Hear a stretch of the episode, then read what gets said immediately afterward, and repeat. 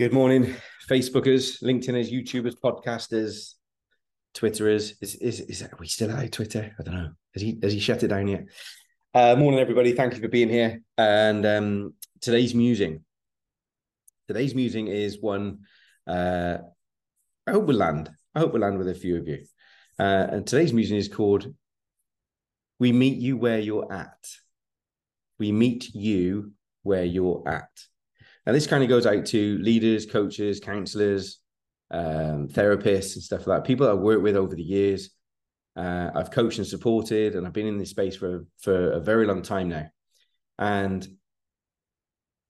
this, it kind of sometimes this baffles me because it's like a brand new concept. Um, but I suppose anything's new when when it's new to you, right? So, um, but this has come up in lots of people have been speaking about this over and i'm hearing it and seeing it everywhere and all that sort of stuff. And so it's right in my raz that's fine. But it's when what i mean is people are talking about it recently like it's a new concept and it's not. It's it's been around for a very long time. So but maybe it's more about individuals personal growth. And when i say that i mean by coaches and therapists and all that sort of stuff as in when you get to a point because there's let's face it in the coaching mentoring leadership space there is a lot of ego.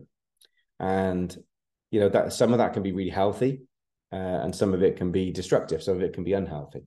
So when we talk about this we meet you where you're at the point of the, today's conversation is the at is always changing. The point that you are at is always changing. If it's not, I question whether we're actually moving forward. I question whether or not we're any good as a coach, a mentor, a therapist, a counselor, whatever you want to call it, right? So this really gets to the nub of the support, if you like, that I truly believe our privileged role as a coach and a mentor is all about. Is so it's not that I am several chapters ahead of you, I am better than you, whatever it might be, and all that sort of stuff. And I believe me, I'm saying this but there are lots of people that operate in this way that I'm a coach, therefore, you know, I know and stuff. You only have to ask a coach who coaches them, and you see them come to a kind of grinding halt um, because they are the coach. And it's like bollocks, man. So you've got to know what it feels like to be under the the cosh a little bit yourself and under the microscope. Um, and not only am I coached, I, my clients hold me accountable too. I learn with every single one, and it's you'll be amazed how many members of the family have coached, challenged, supported me in the businesses I run to to change the way that we do things. So it's a very symbiotic relationship, and coach therapist really, really can be, you know, so and should be. But one one thing that's really passionate is when you when you get into this space, you've been in this space for a while and stuff. When you're meeting with clients and they're challenged for whatever reason, the natural there's a rapport building that needs to go on there's a trust building that needs to go on and all that sort of stuff and this happens via conversations this happens via questions asking permissions and stuff.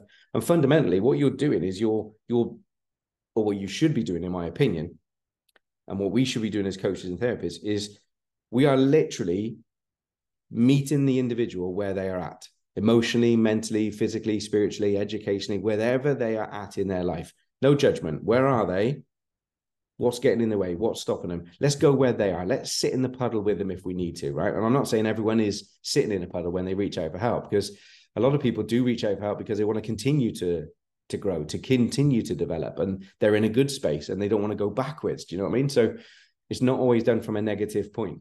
But there is a lot of people that reach out when they get to a point where they just can't cope anymore. They just need support, or, that, or they're stuck. Right? They've reached a paradigm, they've reached a plateau, whatever you want to call it, or they become aware that they're just not happy or comfortable where they are. So what we can't do is kind of sit on our mountain as a coach and go, "Come on over it's really sunny. And they're sitting on their mountain going, Well, I've climbed all the way up this bloody thing and it's pissing down with rain and it's grey and it's bleak. And it's like, so you expect me to just believe you and trust you and come off my mountain and come up to where you are, coach, and everything's going to be rosy. And it's like, that's not how it works. We've got to come off our mountain, right? We've got to go to them. We've got to meet them where they are at and wherever they are at, emotionally, mentally, spiritually, physically, education, all those things. We have to support them show them love, compassion, empathy. And then when we're ready, we start to challenge because we can sit in the puddle for a little while. It's okay to sit in the puddle for a little while because do you know what? It's scary going over the top, but we will all reach that same point of realization that staying here isn't doable. At some point, we are going to have to go over the top. The difference is whether you've got somebody with you supporting you, whether you've got that sounding board, that kind of accountability, that that somebody in your corner to help you go over the top so you're not on your own. Because that's the thing. That's the real thing. So you're not doing this on your own. And then what happens is when people go over the top and they get into no man's land, right? It's new territory because they've grown their comfort zone. They've stretched that a little bit further. They've chosen to, to, and committed to development and growth. And then you get into that, mm-hmm. not really sure what it feels like. What should I be feeling? What should I be doing? And, and you're in that no man's land space, which is just what it's like when you go over the trenches. The person they are is starting to shift. So the person we need to be as a coach and a therapist also needs to shift. So meeting somebody where they're at is not a one-time thing. I don't believe if you're supporting and developing people as a coach, as a mentor, as a therapist, where you are meeting them consistently changes. That's that's evidence of the growth itself. So we are always meeting them where they're at, but where they're at changes. They talk about life is situational, right? So everything is about adapting to those situations. And and I see this too many times where coaches have a model and they have a model and that's it. And it's so rigid they're fixed in that model. And once you move outside of that model they they don't have anything in their toolbox. And that's what makes me concerned about this industry is that we're so transfixed with particular models and styles and certifications and stuff like this. And it's like do you know being the best human you can be caring empathetic without judgment without prejudice asking questions and caring enough to listen to the answers and listen to what's being said and listen to what's not being said read between the lines poke around a little bit in there get somebody to face their truth hold that space for them so they can face their truth. That's really what it is about where they're at. And then as they grow, where they're at will change. We don't want to take them back where they were. It's okay to look back to see how far you've come, but we don't want to take them back there. So where they're at changes. We need to evolve and change with them. And I hear this where you're at too much as a one time thing.